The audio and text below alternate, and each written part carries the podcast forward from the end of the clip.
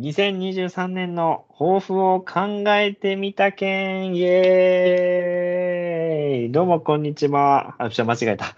どうもこんにちは、くもいもです。 ちょっと、マルケンです。ちょいきなり噛んじゃいましたけど。はい。まあまあまあまあ。はい、お家芸ということで。い やいやいや、そんな噛まへん。いや、噛むな。 なんか、あの、よく、ね、インタビューの撮影とかするんですけど、噛みまくって、めちゃめちゃ編集してますからね、僕の動画。ああ、神々を。そう。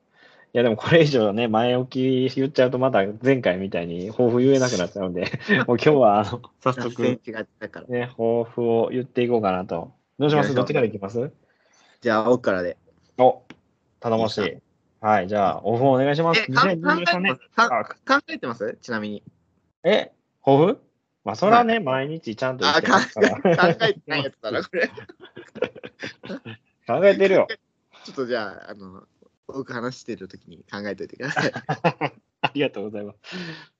あり、ば らしてる。い、や、あの、今年、あの、抱負、結構真剣に考えてて、おお、すごい。あのー、2つあるんですよ。お、二つ。あ、そう2か。つある。1個が、英語を頑張る。おお、英語。英語頑張る。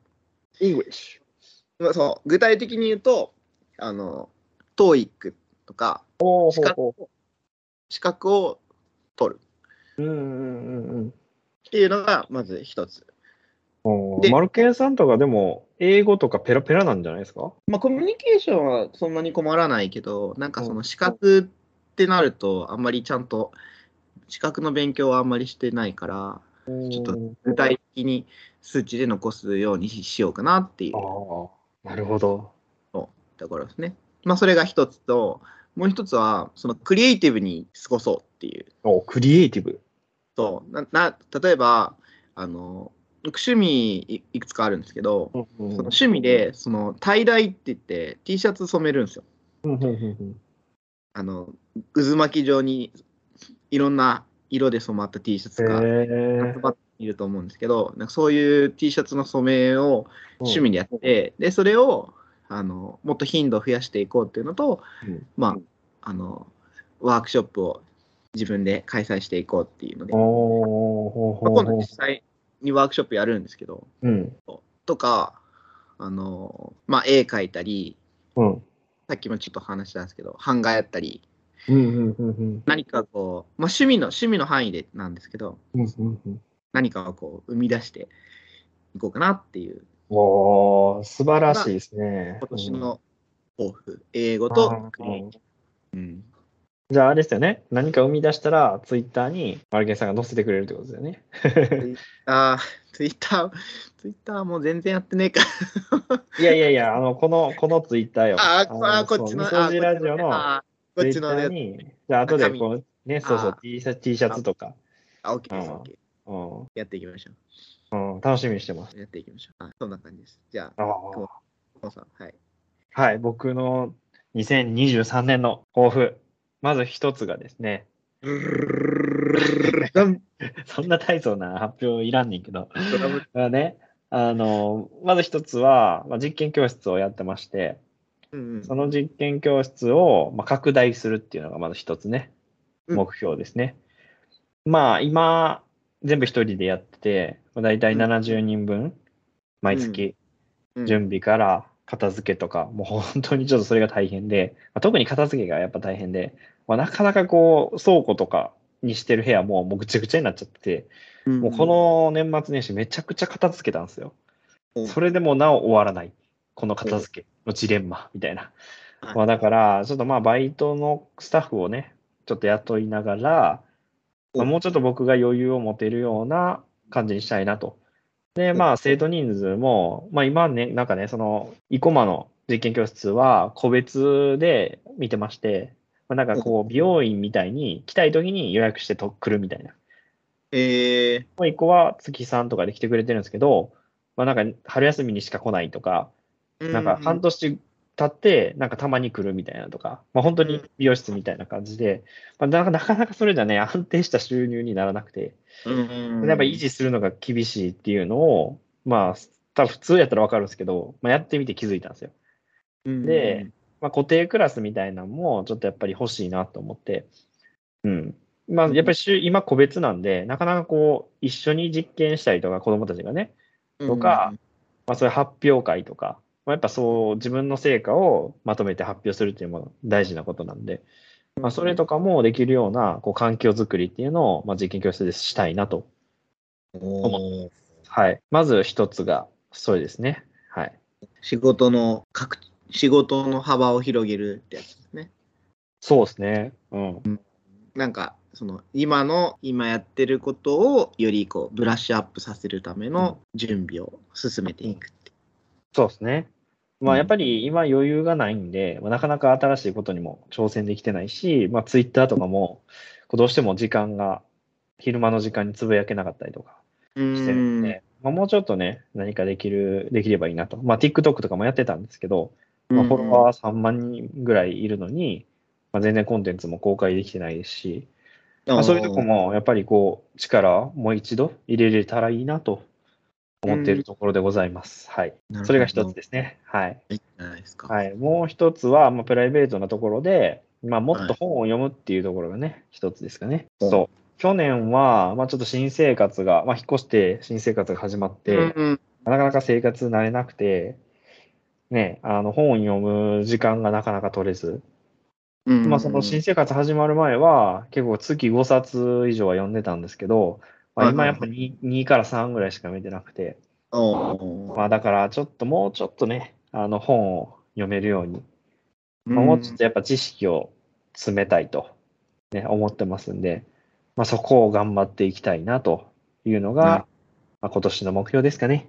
はい。なるほど、なるほど。うん。うんえー、いいですね。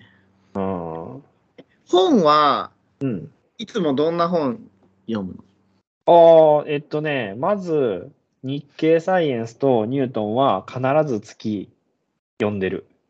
おお、あ、うん定期購読してるって言ったもんね。まあ、いや、定期購読はしてないけど、毎月買ってるかな。ああ、買ってるのか。うん、いや、定期購読しようかなっていう多分話はしたと思うんやけど、定期購読したらお得う、うんあ、そうそう、ちょっと安くなる。ん。うんまあ、でも、なんか定期購読することで、精神的な負担が増えるなら別にしなくてもいい か。うんまあ別にそういうわけじゃないんやけど、なんかまあ本屋さんで買おうかなっていうふうに思って、ああ、結構本屋さんでしっかり買ってるかな。いいと、あとはまあ本当に一般の科学書とか、うんなんか研究者の方が書いた本であったりとか、まああの本当に、なんやろ、この間は昨日かな、昨日はブックオフでこう安売りされてた、あ透明標本の本みたいな。おお、うん。そう、500円で売ってたんで、透明標本のなうんんカタログみたいな。まあカタログじゃなくて、写なん真集か、まあ、しょう写真集みたいな、紹介の本みたいな。まあ僕ではあれ、あれですよ、透明標本学生の時作ってましたよ。えー、そうなんや。うまくできました。まあ、あのーサークル単位でやってたんで、そのうん一からぜ全部、全部の工程を自分でじゃないんで、うん。あのじゃあ一人でできるかって言ったらできないですけど、うん。まあ、でもうまうまくできましたよ。えまあ、失敗もー失敗もある、結構。7割、6割ぐらい失敗しちゃうから。綺あ麗にはーな結構、うん。素人だと。うんうん。すごい不思議っすもんね、あれもね、綺麗で。